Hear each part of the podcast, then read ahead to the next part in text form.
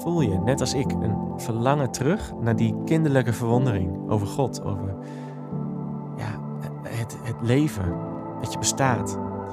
Ik verlang ernaar om met nieuwe ogen naar God te kijken zoals ik dat vroeger voor het eerst deed. Ieder mens kent een soort oerbehoefte aan verwondering. Een groter verhaal waarin je onderdeel van uit mag maken. Dat is in ons gelegd. We zoeken naar sporen van God in deze wereld. Dit is Geloven onderweg. Een nieuwe podcast waarin ik samen met jou wil ontdekken hoe een kapotgeslagen geloof weer opnieuw van betekenis kan zijn of kan worden. Want iets afbreken is makkelijk, iets nieuws opbouwen, dat is de echte kunst. Lijkt jou dit wat? Abonneer je dan op deze podcast, volg ons op social media om met elkaar in gesprek te gaan en om op de hoogte te blijven van nieuwe afleveringen.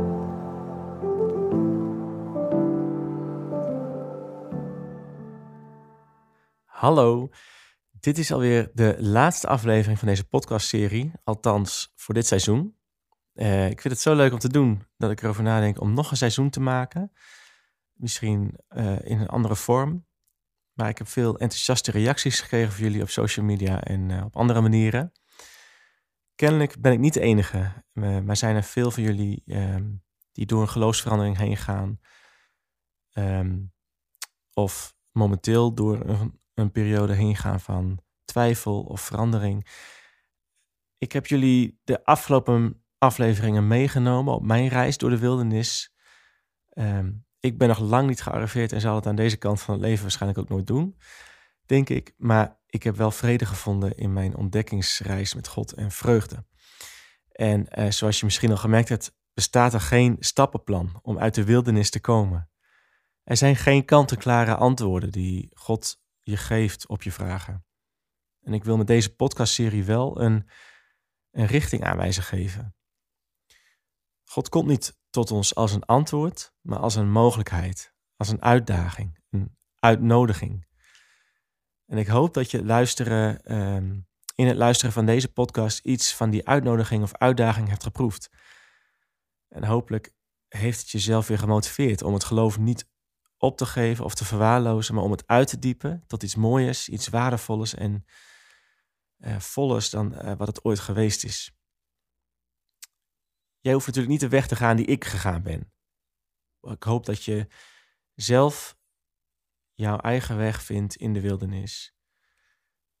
Ik hoorde ooit de uitspraak: We make the road by walking. Wij creëren onze weg door te lopen.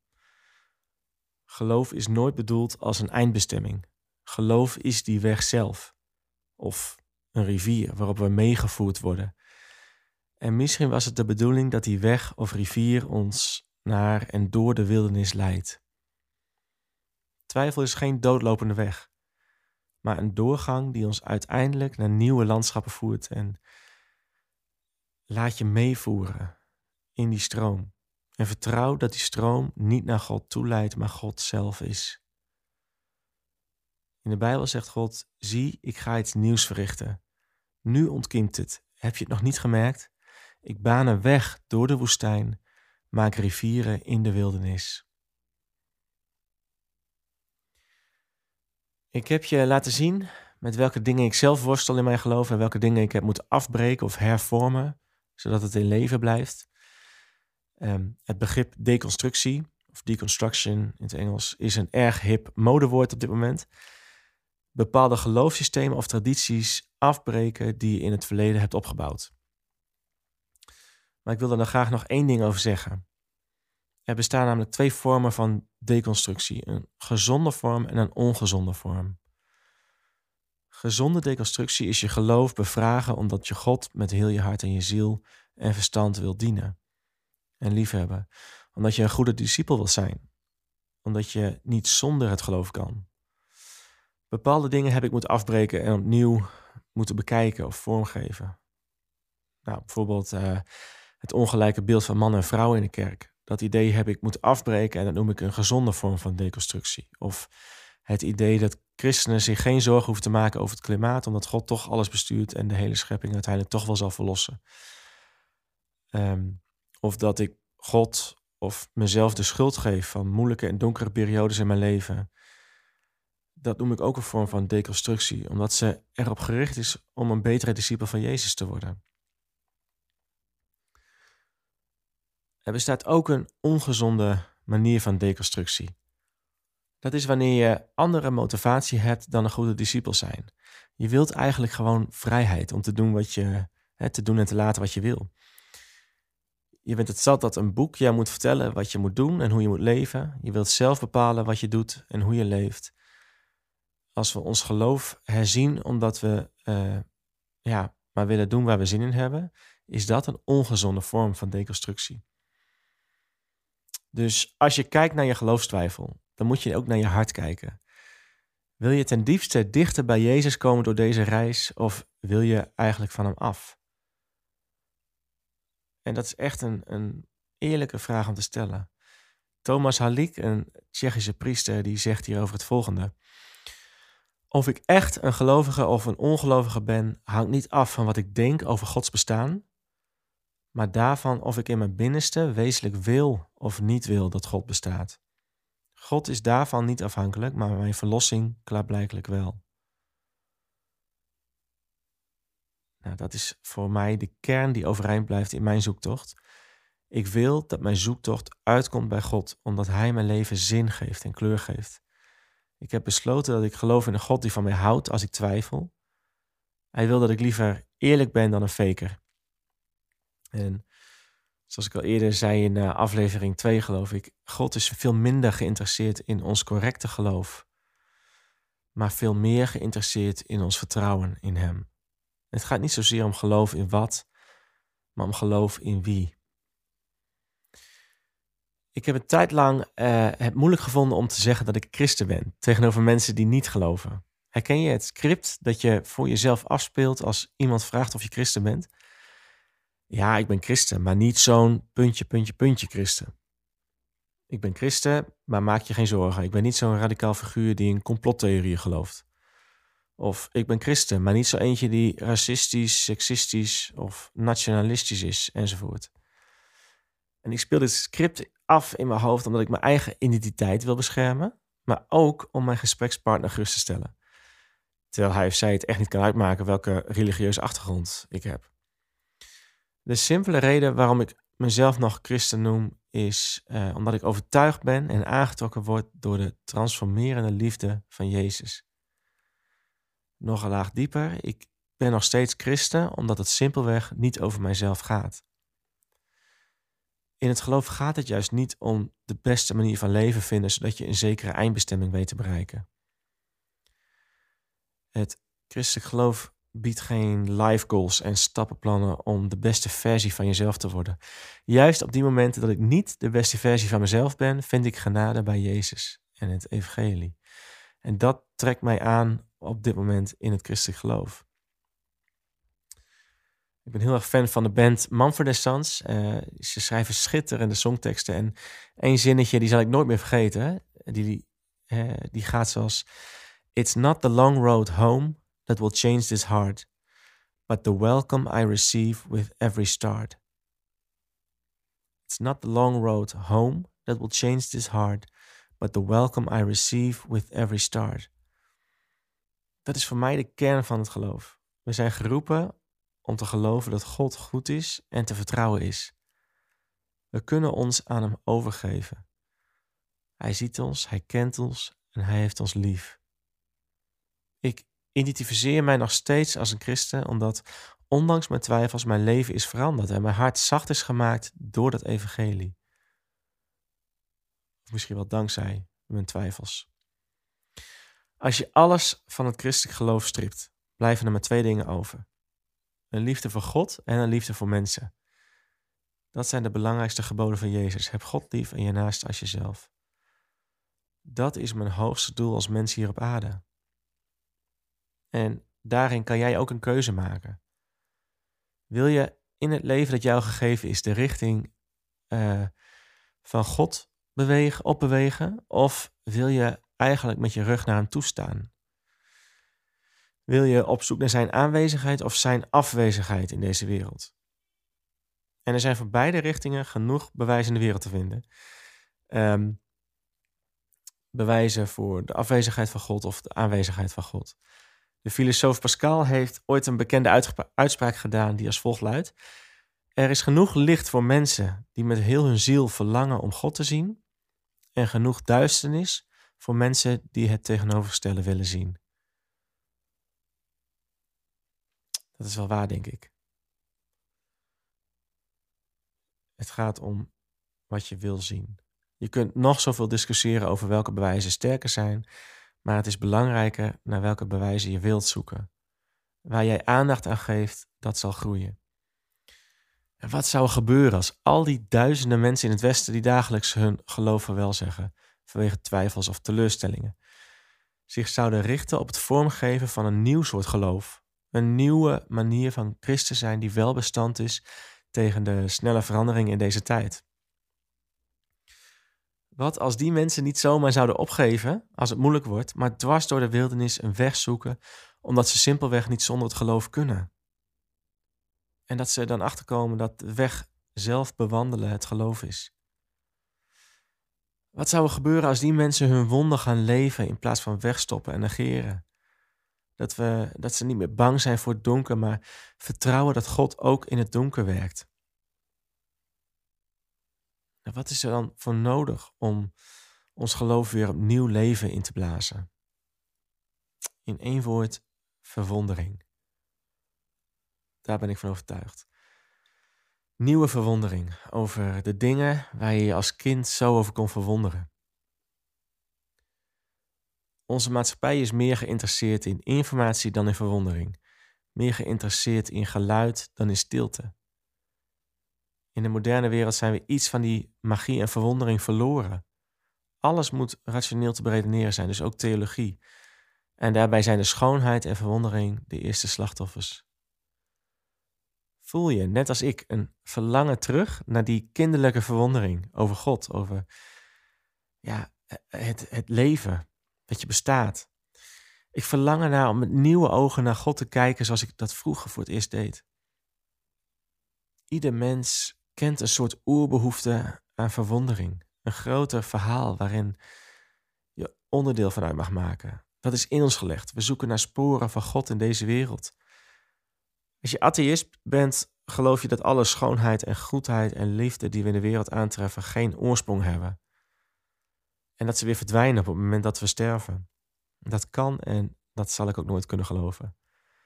Het menselijk hart is zo ingesteld op betovering, het heilige, het bovennatuurlijke. Zo zijn we ontworpen en dat delen we met alle mensen op deze planeet, niet alleen in het Westen. Maar door de verlichting en de moderne tijd heeft er wel een ontovering van de wereld plaatsgevonden. Dit is het proces van rationalisering, waarbij geprobeerd wordt om praktische problemen niet meer met magie, maar met technologie op te lossen. En inmiddels leven we in een postmoderne tijd. En zoeken we weer opnieuw naar die herbetovering van de wereld om ons heen. Dat zie je goed terug in de films die gemaakt worden. Hè? We willen weer geloven in sprookjes en magie, mysterieuze werelden. Ehm, maar ook het bovennatuurlijke en goddelijke in deze wereld, die krijgen steeds meer aandacht. Als ik uh, kijk naar mijn leerlingen, waarvan 90% niet naar een kerk gaat, ja, zij hebben geen bagage van uh, teleurstellingen over de kerk of wat dan ook. En die staan meer open uh, voor het geloof dan onze vorige generatie, die er wel mee opgegroeid is. Er is een nieuwe openheid gekomen. De materiële wereld en de geestelijke wereld zijn één en niet los van elkaar te zien. wat je soms in de kerk meekrijgt. Goede dingen, goede wereld en de geestelijke wereld en de seculiere wereld. Zonder de materiële wereld is de geest niks en zonder de geest is de materiële wereld niks. Met name de kunstenaars en de artiesten, die helpen ons om uh, onder ogen te, onze ogen te openen voor die nieuwe verwondering. William Blake die heeft een prachtig gedicht geschreven. De wereld zien in een korrel zand en de hemel in een wilde bloem. Houd het oneindige in de palm van je hand en de eeuwigheid in een uur. verwondering. Dat is de sleutel volgens mij om je geloof weer tot leven te wekken. Daar ben ik van overtuigd. Ken je die film um, Shawshank Redemption? Staat al jaren op nummer 1 in de IMDb-lijst van beste films. Er zit een prachtige scène in die ik nooit meer zal vergeten. Uh, Andy, Andy Dufresne, de hoofdrolspeler, die is een gevangene in een zeer strenge gevangenis, waarin hij zijn vrijheid en illusies van vroegtijdige vrijlating uh, van hem afgepakt zijn. Hij moet de belastingaangifte doen voor de gevangenisdirecteur. En zo eindigt hij alleen in de kamer van de directeur uh, om zijn werk te doen. En daar staat ook een platenspeler en een megafoon om mededelingen te doen door de speakers van de complete gevangenis. En Andy pakt een LP, Le Nozze di Figaro, uit de platenbak en hij laat hem uit de hoes glijden, blaast de stof eraf en legt hem op de pick-up. Het stuk begint met een vrouwensopraan. Hij pakt een sleutel en vergrendelt de deur van de kamer. Dan zet hij alle schakelaars van de geluidsinstallatie open en plaatst de microfoon voor de box. Gevangenen op het buitenterrein in de zagerij en de ziekenboeg die kijken verwonderd om zich heen. Iedereen staat stil of kijkt omhoog, alsof twee engelen verrukkelijk zingen uit de hemel neerdalen. Ondertussen staat de bewaker op de deur te bonzen en die zit met zijn handen gevouwen achter zijn hoofd met een gelukzalige glimlach en de glinsterende ogen te genieten. Ik weet nog altijd niet waarover die Italiaanse dames zongen. De waarheid is dat ik het ook niet wil weten, zegt de voice-over op dat moment. Ik kan me voorstellen dat ze over zoiets onvoorstelbaars moois zongen, dat het niet in woorden is uit te drukken en dat je hart ervan pijn doet. Die stemmen gingen hoger en verder dan iemand er ooit kon dromen. Alsof een prachtige vogel de sombere muren deed oplossen. En voor heel even voelde iedereen in de gevangenis zich vrij. Ja, misschien ken je die scène. Anders is het waard om de film te zien. Ik denk dat God klinkt als een melodie om ons heen. Ze klinkt overal. Het, het zit in je hoofd en in je hart. Ze kunnen het nooit van je afpakken. Zoals die gevangenen verwonderd waren over die prachtige muziek, wil ik weer verwonderd raken over God die als muziek om ons heen klinkt. Terwijl de wetenschap probeert die muziek te vinden door een radio uit elkaar te halen. Dat vind ik zo'n mooi beeld. Of zoek naar de muziek. Maar dat is niet de manier om ja, de muziek te horen of God te horen. Het zit in ons hart en gaat er nooit meer uit.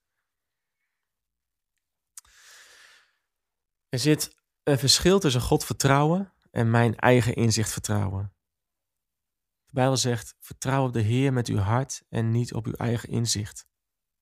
Ik heb geen controle over het leven. Mijn lichaam, ziel en geest kennen beperkingen. Maar ik kan ze overgeven aan een God zonder beperkingen. Daarom wil ik en kan ik geloven. Dat is niet een naïeve manier van geloven, waarbij je geen vragen mag stellen. Natuurlijk mag je vragen stellen en worstelen met dingen. Dat doe ik ook. Uh, ik kan niet meer op dezelfde manier doorgaan met geloven zoals ik vroeger deed. Door simpelweg um, te leven heb ik iets van die eerste naïviteit verloren. Maar dat betekent niet dat we het geloof op moeten geven. We moeten opnieuw um, op zoek naar die verwondering, naar de tweede naïviteit, zoals de Franse filosoof Paul Ricoeur het noemt. Um, dat is een herwonnen geloof dat niet meer naïef is, omdat het beproefd is door de kritiek en omdat het de kritiek positief verwerkt en geïntegreerd heeft. Dat is de enige manier waarop je geloof kan overleven. Je moet er doorheen.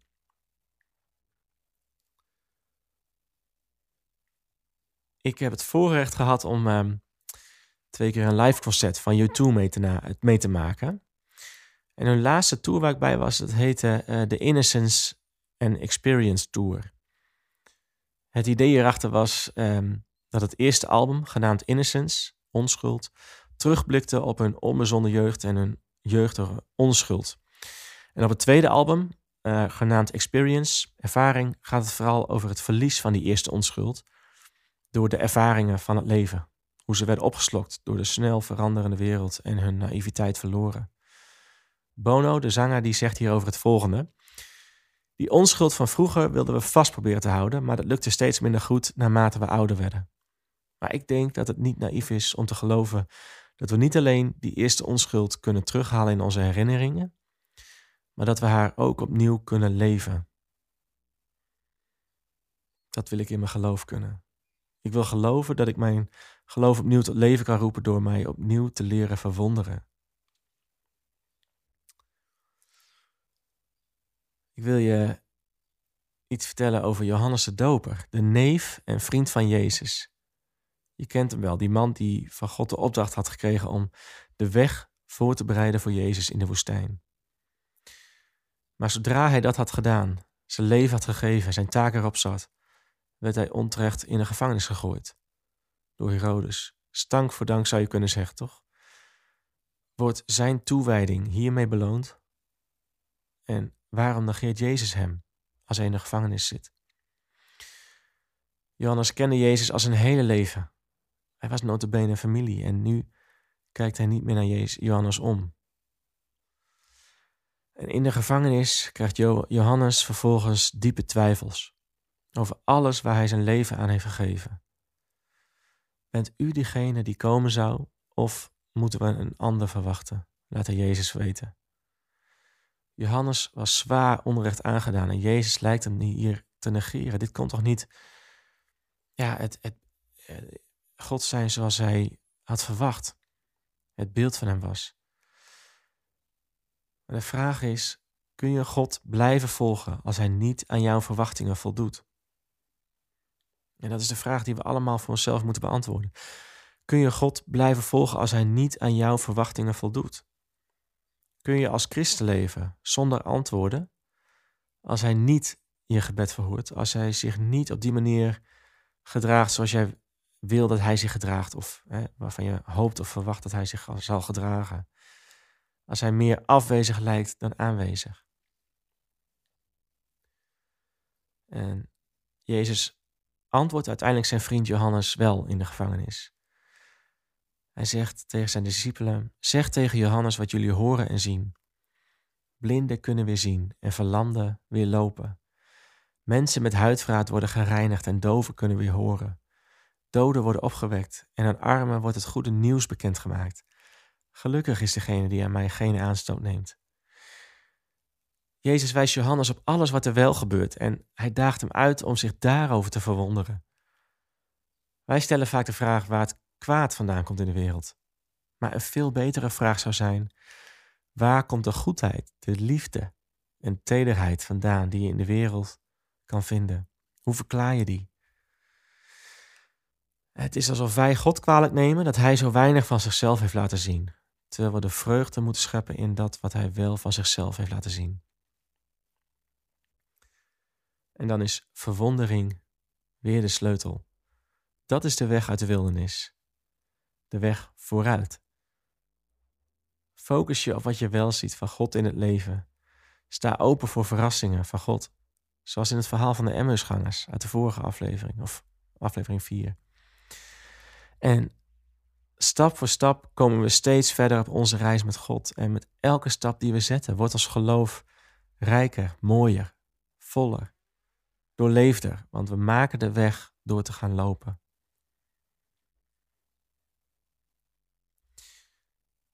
Nou, dan kom ik nu bij het einde van, uh, van deze hele serie, Geloven onderweg. Ik wil me gaan verdiepen in een volgend seizoen waarin ik, uh, ik heb al een paar ideeën. Um, dus blijf vooral sociaal media volgen, zodat je op de hoogte kan blijven. Um, ik wil iets met muziek gaan doen, ook eigen nummers gaan schrijven. Um, wat je in de tussentijd kan doen, is mensen zoeken in je omgeving met wie jij je geloofsvragen kan delen. Misschien is de kring van de kerk, als je daarbij zit, voor jou misschien niet de plek op dit moment om deze vraag te stellen, maar zijn er bijvoorbeeld mensen met wie je kan optrekken, vrienden die zich herkennen in deze twijfels uh, en vragen die ik gesteld heb in deze podcast. Ik heb een aantal gespreksvragen per aflevering gemaakt. Uh, die kun je downloaden. Uh, die zal ik binnenkort gaan posten op uh, social media. Die kun je gebruiken om als groep vrienden, klein groepje, bij elkaar te komen en ze te bespreken. Ehm, het vraagt even wat moed om het initiatief te nemen. Dat weet ik als geen ander. Uh, dat is ook het maken van deze podcast zo. Het voelt kwetsbaar, maar het uiteindelijk heeft het mij enorm veel teruggegeven in die reactie uh, die mensen geven nadat ze hebben geluisterd. Als je niemand in je omgeving hebt of kent, stuur mij dan een berichtje. Het lijkt me namelijk heel leuk om eh, met jou en anderen op te trekken en van elkaar te leren. Online of in het echte leven. Um, tot slot wil ik, zoals de traditie inmiddels betaamt, afsluiten met een lied. Dit lied heeft de toepasselijke titel Into the Wild van George Baldwin. En voor nu, ik wens jou alle goeds en vrede toe voor jouw reis met God.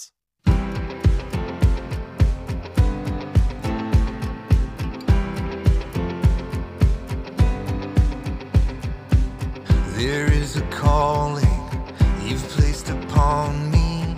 I felt it all my life. Step out with both feet, walk on the water, leave my past behind. I wanna follow,